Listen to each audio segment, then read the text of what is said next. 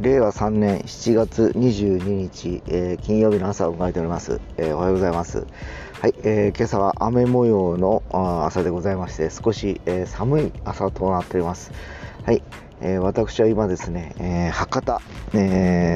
朝の会に参加するために、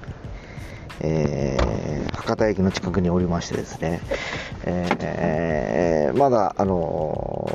場はですね8時からしか空いてないということでですね、今近くの駐車場に、車を置いて、ちょっとお時間を潰しているところでございます。はい、昨日はですねソフトバンクホークスの話をまだするんですけど、長谷川選手、引退試合ということで、7回に代打で出てきまして、ボンドだったんですけどヘッドスライディングという最後の熱い、プレーを見せていただいて、その思いをつないだように、次の甲斐選手がホームランと、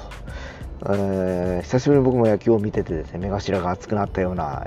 現状でした。で、その後8回9回8回までマルチネス投手がもう完璧に抑えましてですね、あとはもう9回を、今日もう抑えればもうそれで、昨日の引退試合はもうそれでかなり素晴らしい試合になるという感じだったんですけど、9回に登場した森投手ですね、相変わらず制球が定まらず、フォアボール、最後には1割台の打者に、同点打を浴びると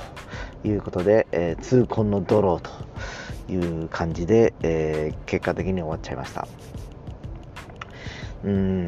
今ね守護神と言われているいろんなチームの抑えのピッチャーいるんですけど、やっぱり今森投手にとっては、一旦もう守護神というブランドを外れた方がいいような今季の後半の成績だと思うんですね。これまではねそれ実績もありましたし、いろいろとこう相手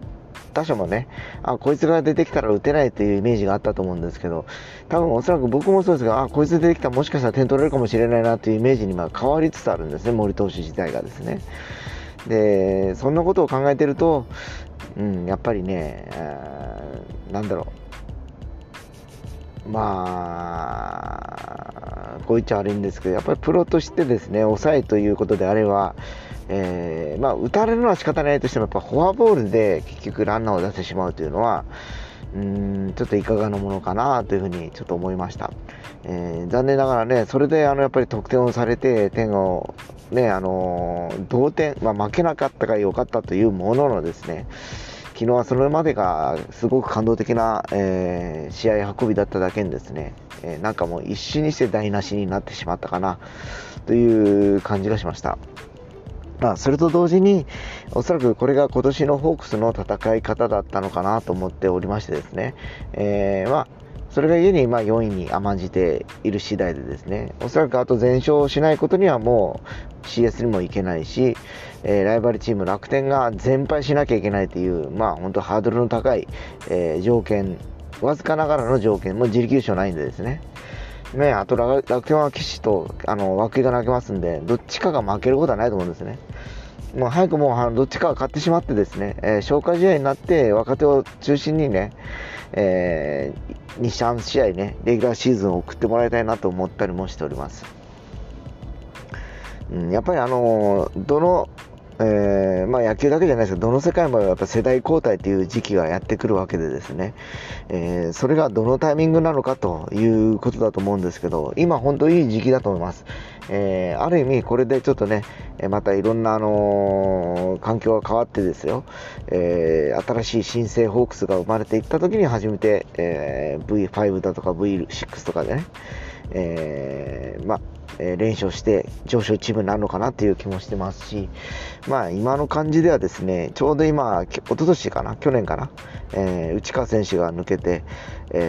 だいぶ世代交代するだろうなと思ったけど、案外今季は相変わらず松田選手も出てたし、要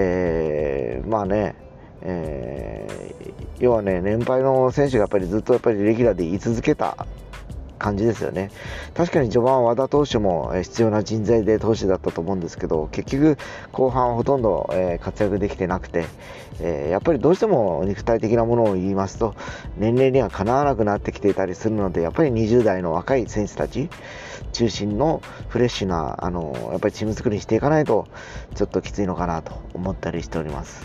まあ、そうこうしているともうすぐ店が開く時間になってきたので、行ってきたいなと思います。それでは。